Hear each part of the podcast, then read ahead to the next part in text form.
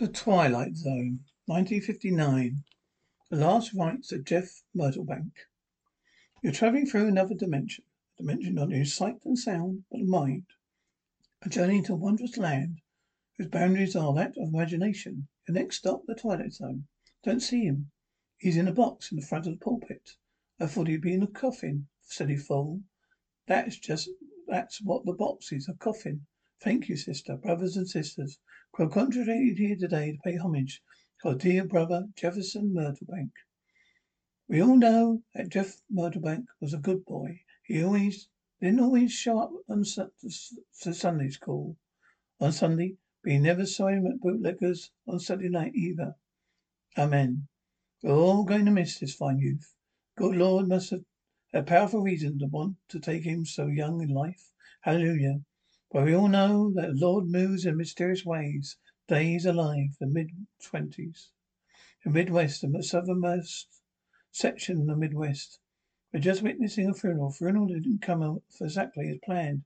Just slight fallout from Twilight Zone. Who in tarnation put me in that coffin? Brethren, let not give not to give way to panic. Small mistake seems to have been made. Brother Cinnamons. Seems you have got a little sense left. Now, what's going on around here? Son, we're about to bury you. Bury me? We were real certain that you died the day before yesterday. Died? Well, that's silly. Doc Bolton pronounced you dead. That's right, son. Your heart stopped beating two days ago. I was at the bedside. Well, that couldn't be. I'm breathing now. I wasn't beating, breathing day before yesterday. I wasn't beating day before yesterday. You were sick, son. Real sick.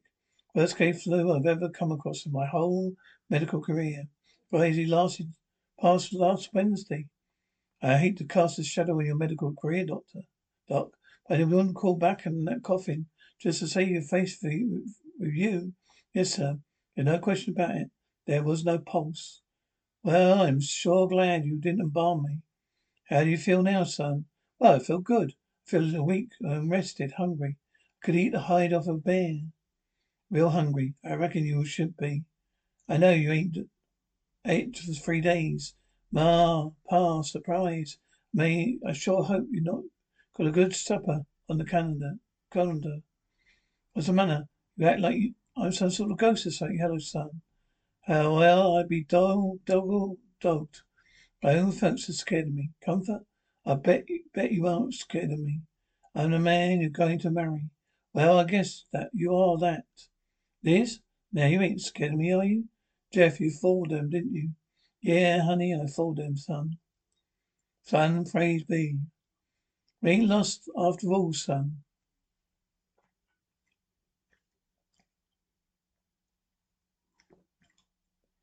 I know what it is. I know what it is. The miracle that happened here in our own, that happened in our own county. Espendo it's a pro Serpendo emanation. Very rare. There have been only 30 cases of past 1,500 years. Aren't you coming up for your miscalculations? I wasn't heard of that sickness. Ain't likely you would you would all of them in Europe. You should quit trying about slandering my name. Take him home. Give him some soup. He needs some rest. Well, I'm might weak. We'll get you right Get you right on home. Soon as I crank up, I'll fry you a nice rabbit. I'm sorry acted so funny, Jeff. It been it's just that it was so sudden, nice, so nice to have you back. Oh, thank you, kindly comfort. Honey, I ain't been away. There's a lampering. Good breakfast, Ma. Well, I guess I'll get over to the East Forty and mend that fence. I wish you wouldn't. Been there. it's only been two weeks since you was on the brink of the grave. You ought to be trolling from sun up to sundown. I feel great, Ma. I never felt better in my life. See you down there, Pa. Real right. I'm real concerned. I just don't like the way he's behaved last two weeks. What do you mean he's different? Not like he was at all. Sometimes seems the same as me. He ate two, ate two eggs again. Well, ever since he sprouted teeth, he'd been eating three eggs at breakfast. Well, a man's taste can change. He goes around fiddling with things night and day. And that way he goes. The way he goes at, at that hard work. Why, he's never that friendly with work before. Sure, sir, that's true as that. I reckon worrying many times he leaned in just a shade was a slight, slight of shiftlessness. Not lazy, exactly, but no. No, not just interested. Since his sickness, he'd been fighting in that work just like he was a year ago. No, he ain't like him like uh, uh, that. Like that. All right, big ears, you run down to the mailbox and wait for the mailman. Expecting a new catalogue. Now, I sure hope it gets here. You're about to war, war that, about wall that one out. I ain't waiting for the Queen. Ain't he ain't been here yet. Can I shoot? Sure. Here's your ammunition. I don't. I ain't afraid of frogs. Just what they that, that they're dirty. How's your brother? All right, I reckon. Only Ma and Pa are a bit concerned the way he's been behaving lately. How has he been reacting? I don't know. Just different. He acts, eats different, walks, works different. Oh, Always fiddling with things. Besides, ain't none of your business. He loves me not. He loves me. Is that not? He loves me. Is that is that a fact? Well, I was wondering if you heard anything. As a matter of fact, I have heard little something. Just a minute. You run out and play. Why? I want to listen. Go down, down now. Scoot. I'm shocking. I want to hold a mouthful of black pepper. You want to hold a handful of black pepper for ten minutes? Your pinchers have bring back back their ears. Well now, I know for a fact that poor folks are scared to death. Why you've been acting like complete strangers ever since funeral. Yes, I mean, I sure wouldn't want to go to sleep in a house with that boy around, not me. See, he started fiddling with things like, like axes. Don't know. He's always such a good boy. Gents, what did you say, Doc? We just we were just discussing that murdered boy. Yeah, what about him? Just wondering about him. I guess you heard how peculiar he's acted lately. Yeah, I've heard. I ain't one to pass on gossip. Still, you gotta wonder where he's had forty eight hours. You spoke where he was in forty eight hours. He's supposed to be dead. Had to be somewhere if he was dead. Doc says he had rare sickness. Maybe it was a white. I told him white lies, Strauss. He was thinking of his folks feeling when I brought up that disease. Can you straighten it out? I'm not the kind to bury a body unless I'm positive he's dead. You know me better than that. Shoot, yes, we know you, Doc.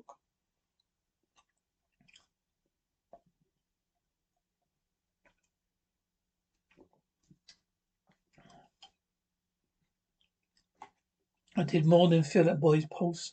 When his folks left the room, gave him to pin. Stabbed him with a pin. He didn't even, he didn't even flicker. Held a mirror to his lips. If there's any, if there's any life in a man at all, breath could, would fog up the mirror. Well, what happened? I pronounced him dead, didn't I? And where could he been, been for them?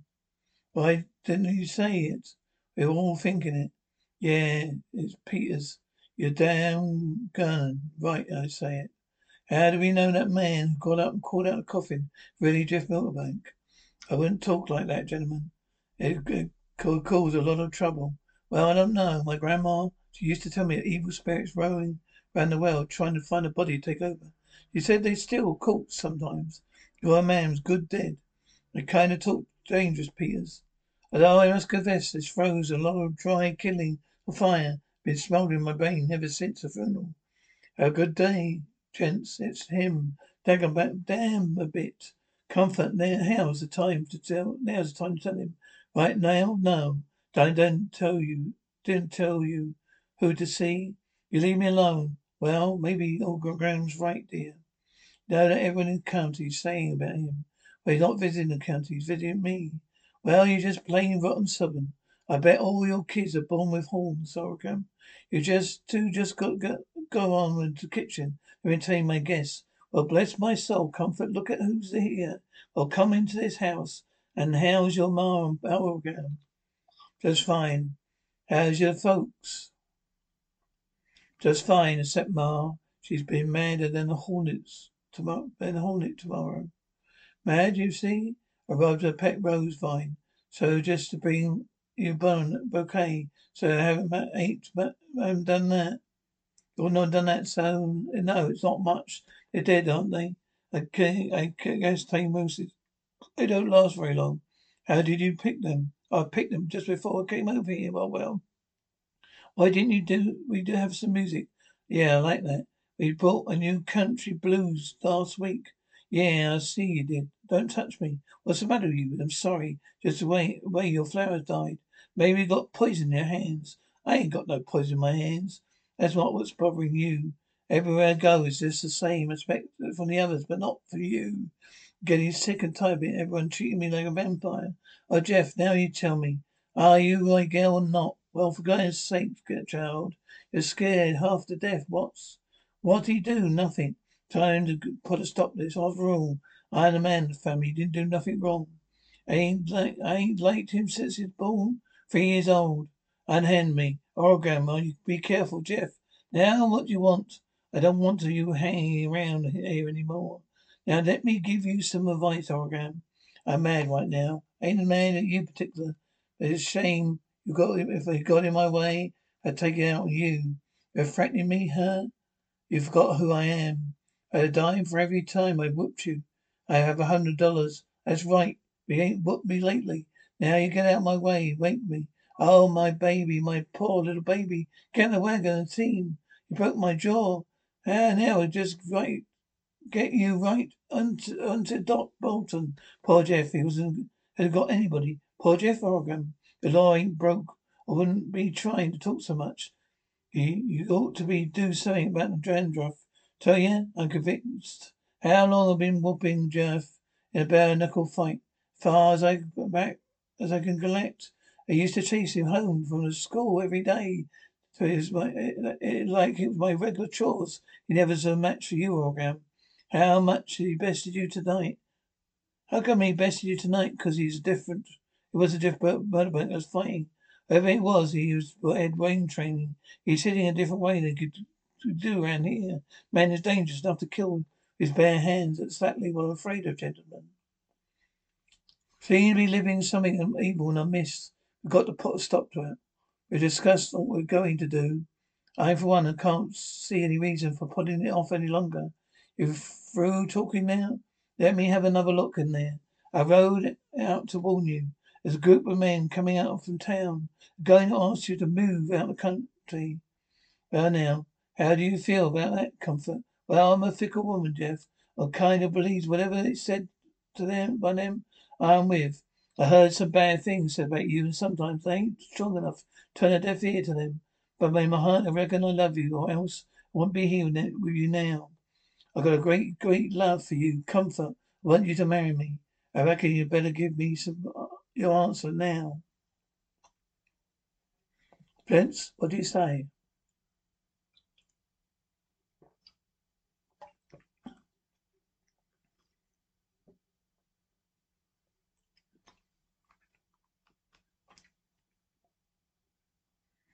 Jeff, we're here to, as a committee, speak to as a committee, community.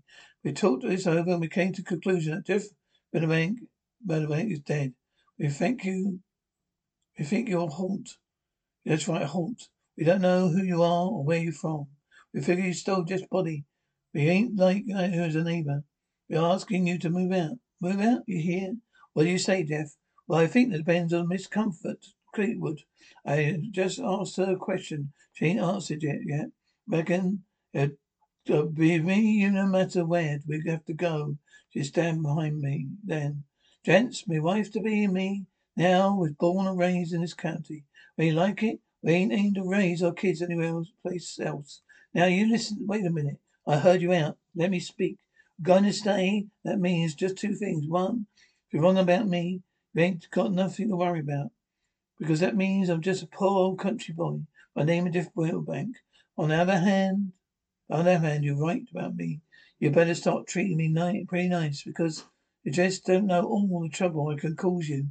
Might wave my right arm and bring the whole grove of, lo- grove of locusts down on your crops. I might wave my left hand and dry up your wells, and then snap my fingers and burn a barn or two. Now and then some morning, I get up and feel exceptionally ornery, I might have the Holts come down and steal your chickens. Yes, sir. You folks better start treating me and mine real nice. There's a different picture with what you aiming to marry in Comfort. We ain't going to hurt her none. Yes, sir. I'd sure be wrong to hurt her trying to get to someone else. Well, you, uh, what are you, what are you fixing on marrying her, Jeff? Right away, I reckon. Let us know about it, boy. We picnic that day. Well, come on, gents. You've got a lot of talking to do. You don't really do all that. You couldn't really do all that. Could you? Of course not. I hate lying to them. But I could not, could not, but I found, finally, when someone comes up, you've got to cope with it. How do you do that? Do what? Light a match. You didn't even strike or anything. You've just lit. Comfort, honey. First thing you got to do is learn. It's not to measure things. Jeff, in the comfort, I was still alive today, and his only son is a United States senator. He knows he's a commonly shrewd, commonly shrewd senator, politician. Some believe he must have got his education twice. Son. Veterans is no longer helpless. Many are now being saved. Help mental help fight mental health. Support your mental health organization.